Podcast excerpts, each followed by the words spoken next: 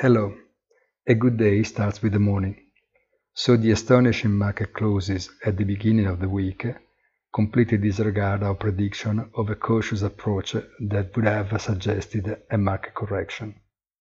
While we consider China to be a kind of happy island in the general context, some better than expected data would not justify the recovery of the rest of the world if it were not clear that there is a growing widespread belief that a possible burst of the stock bubble would be promptly recoiled by the Fed would be promptly recoiled by a Fed now not only psychologically prepared to intervene directly on the sole financial asset left out of the unconventional monetary policy.